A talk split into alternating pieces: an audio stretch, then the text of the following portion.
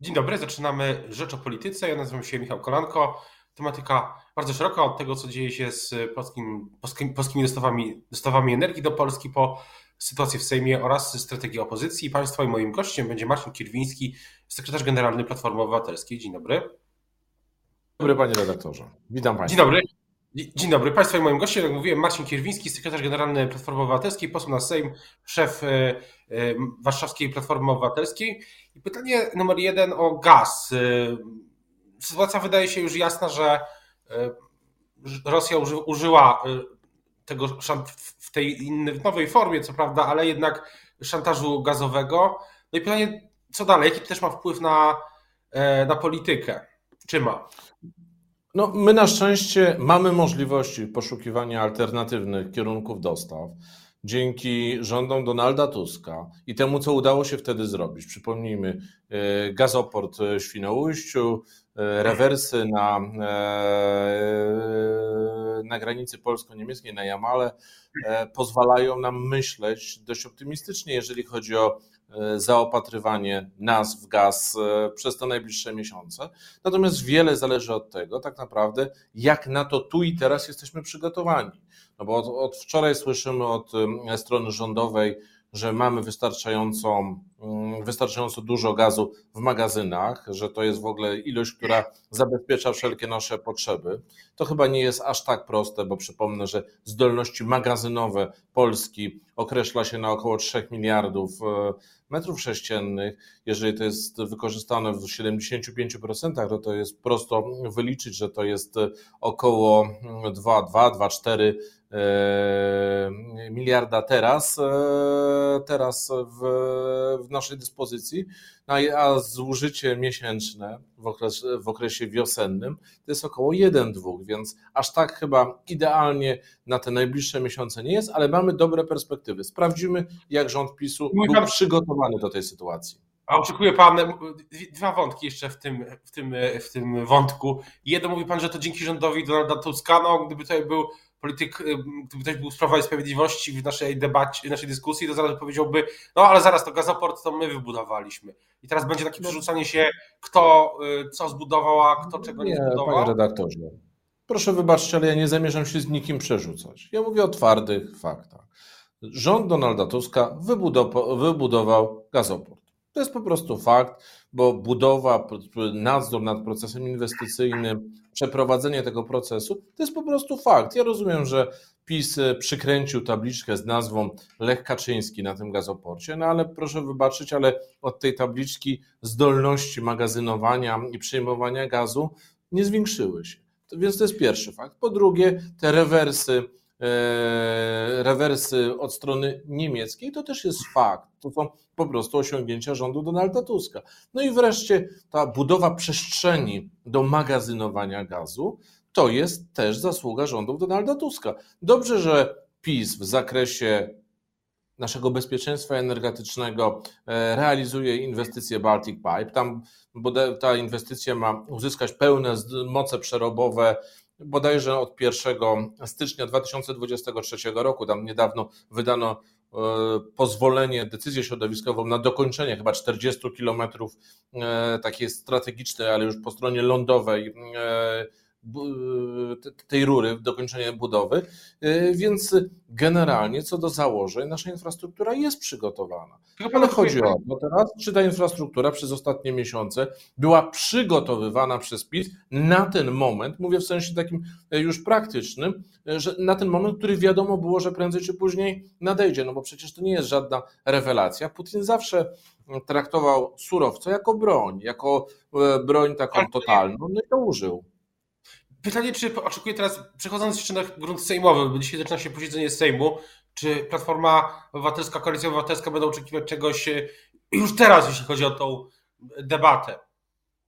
No, warto by było, aby oczywiście na posiedzeniu Sejmu pan premier Morawiecki przedstawił pełną informację, żeby powiedział, kto w jego rządzie zajmuje się tym kryzysem, bo z całą pewnością to jest kryzys, bo z jednej strony mamy panią minister Moskwę, która uspokaja i powiedzmy pewnie do niej zaufanie e, opinii publicznej jest większe niż chociażby do pana Sasina, no bo wczoraj mieliśmy też wpisy pana Sasina, że pan Sasin będzie ten, tym kryzysem zarządzał, więc to osoba pana Sasina gwarantuje raczej problemy, a nie spokojne przejście przez ten trudny czas.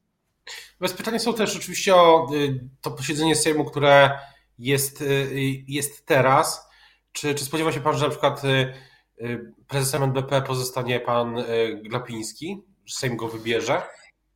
Na pewno trwają targi wewnątrz PiSu. Na pewno PiS stara się zbudować tą większość i na pewno idzie to bardzo, bardzo opornie. Już samo głosowanie na komisji wygrane przez PiS jednym głosem ono pokazuje, że wszyscy, nawet ci trzeźwo myślący politycy PiSu wiedzą, jak wielkim szkodnikiem jest pan Glapiński. No, Glapiński równa się w Polsce inflacja, Glapiński równa się w Polsce drożyzna, Glapiński równa się problemy Polaków. Mamy człowieka, który e, miał odpowiadać za bezpieczeństwo finansowe Polaków, nie zrobił tego. Zamiast e, bycia, zamiast kary dla niego, no PiS stara się mu dać nagrodę w formie drugiej kadencji. To jest coś skandalicznego, to jest po prostu śmianie się ciężko pracującym Polakom, którzy cierpią ze względu na drożyznę, ze względu na wysokie raty kredytowe, e, to jest śmianie się Polakom w twarz, ta kandydatura. Upadek tej kandydatury, bo taki, taki oczywiście nie znamy wyniku głosowania, upadek tej kandydatury to byłby e, Pana zdaniem sygnał do wcześniejszych wyborów? Wie Pan, ja w tym zakresie, jeżeli chodzi o przedterminowe wybory, to bardzo ciężko tutaj wyrokować, co jest w głowie Jarosława Kaczyńskiego. Nie sądzę, nie sądzę aby ewentualne, ewentualne perturbacje z kandydaturą Glapińskiego były do tego, były przyczynkiem do przyspieszonych wyborów.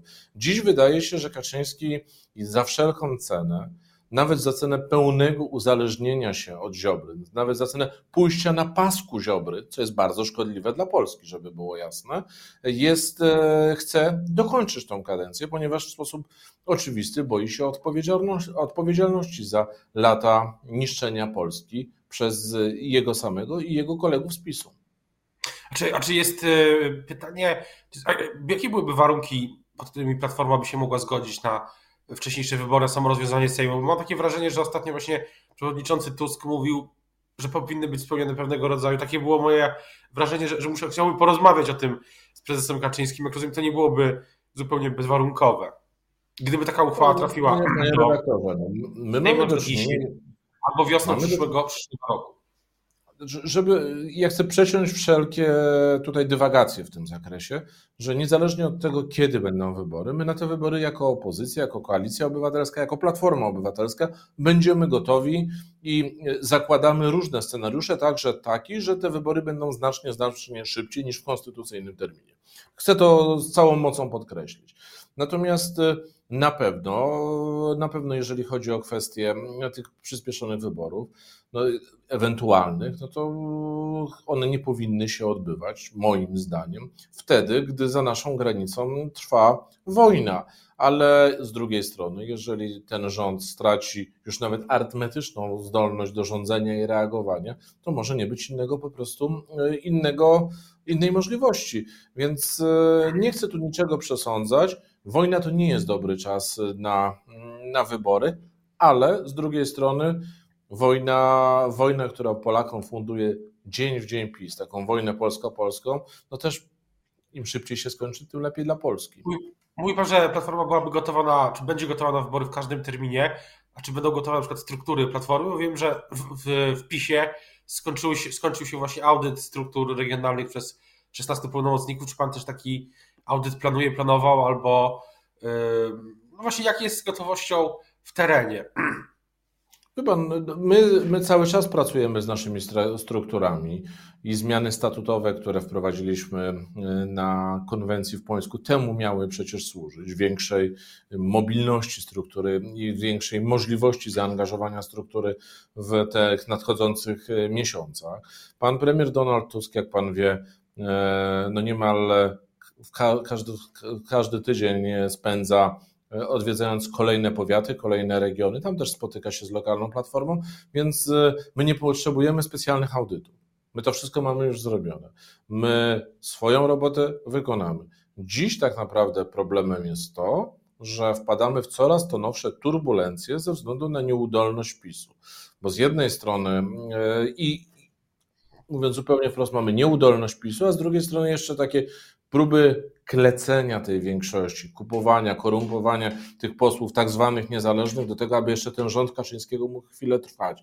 Ja mówię z pełną odpowiedzialnością i, i, i, i w imieniu struktur Platformy Obywatelskiej, wszystkich moich kolegów i koleżanek, jak będą przyspieszone wybory, my na to będziemy gotowi. Natomiast klucz do tego, nie mam co do tego żadnych wątpliwości, leży w postawie, w postawie Kaczyńskiego i tego, w jaki sposób on będzie, w jaki sposób on będzie chciał niejako mm, zarządzać tą rozpadającą się większością parlamentarną. No, większość, każdy Sejm weryfikuje to, tą tezę o, tą, o większość, zobaczymy jak będzie w ty, tym razem. No nie, mówię, panie redaktorze, panie redaktorze, proszę wybaczyć, ja wiem, że wiem, co miał pan na myśli, ale nie chciałbym zostawić takiego niedopowiedzenia naszym, naszym widzom, że każdy Sejm weryfikuje większość pisowską w tych głosowaniach, na które PiS się decyduje, bo większość tych strategicznych głosowań jest przekładanych na kolejne posiedzenia Sejmu, bo PiS boi się weryfikacji. Świetnym przykładem, i zresztą bardzo takim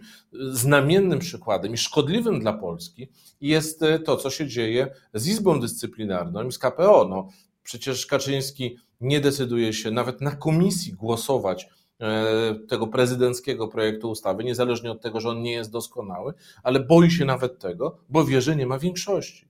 A za to płacimy my wszyscy, no bo pieniędzy z KPO, jak nie było ich w zeszłym roku, tak nie ma ich teraz. A chciałem jeszcze zapytać e, e, o, wrócić na chwilę jeszcze do Platformy, pytanie o ten taki długoterminowy plan. Czy coś poza tymi kongresami programowymi, które się odbywają mniej więcej raz na miesiąc i objazdami przewodniczącego Tuska, który, o, którym, o którym Pan też mówił e, ostatnio na Podkarpaciu, to czy coś jeszcze szykuje Platforma?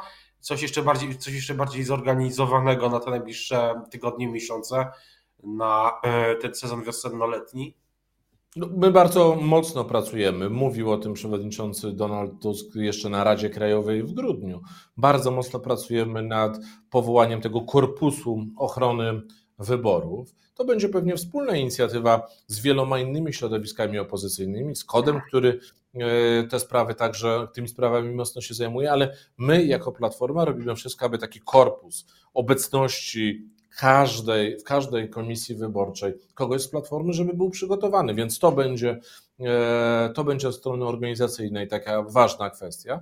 Natomiast no, proszę pamiętać, że te wyjazdy Donalda Tuska, bo chciałbym to bardzo mocno podkreślić, no to, to one przede wszystkim służą e, też rozmowie o problemach Polaków. Proszę zwrócić uwagę, że efektem każdego takiego wyjazdu jest jednak bardzo konkretne, są bardzo konkretne rozwiązania legislacyjne, które proponujemy. One wynikają z wielu rozmów, ciężko, często bardzo trudnych rozmów z Polakami. No bo jak inaczej określić rozmowę, jak pan premier Tusk, ja sam miałem przyjemność uczestniczyć w jednej takiej rozmowie, jak pan premier Tusk spotyka się z nauczycielką, która wychowuje, e, wychowuje dziecko, dziecko, które wymaga też terapii, specjalnej terapii i mówi, że mimo tego, że pracuje na trzech etatach, to zarabia, e, to zarabia około 3,5 tysiąca na rękę.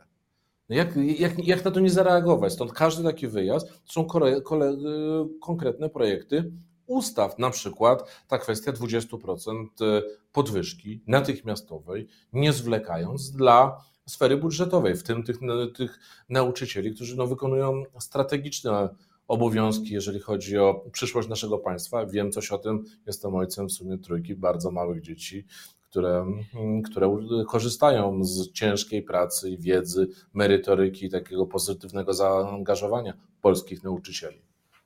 To jest, to jest y, a ten, a pytanie jeszcze o konsolidację opozycji. E, czy na przykład y, znany przewodniczący Tusk też mówił, że mają być y, zamawiane sondaże, które pokażą, jaki wariant współpracy jest najlepszy. I tak się zastanawiam, czy one są, czy tych wyniki są już. Jaki jaka to jest perspektywa czasowa, jak pan to widzi? No, myślę, że to jest bardzo krótka perspektywa czasowa. My rzeczywiście od wielu miesięcy jesteśmy, wie pan, panie redaktorze, o tym, bo przecież też wielokrotnie mieliśmy okazję o tym rozmawiać.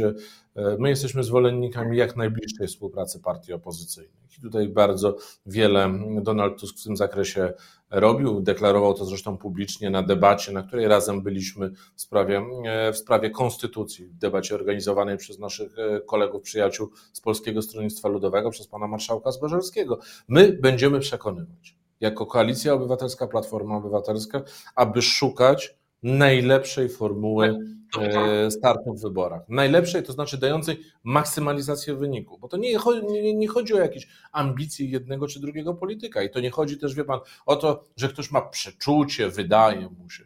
To, Właśnie. to są rzeczy, które można zmierzyć po prostu i my to systematycznie mierzymy. Już w zeszłym roku, jak pan pamięta, mierzyliśmy to.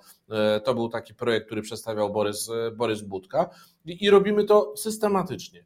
Będziemy chcieli jest... przekonywać naszych partnerów do e, jak największej integracji, jak najbliższej współpracy. A wiele zależy od ich chęci. Dopytam, ale to jest kwestia bardziej, myśli pan, że taka decyzja opozycji na podstawie tych y, sondaży to jest bardziej kwestia, to jest kwestia tego półrocza, czy następnego, jesieni? Nie, no to, że to jest bardzo... No, my musimy jako opozycja być przygotowani na scenariusz, jakby te wybory rzeczywiście były szybciej. Rozmawialiśmy w pierwszej części programu.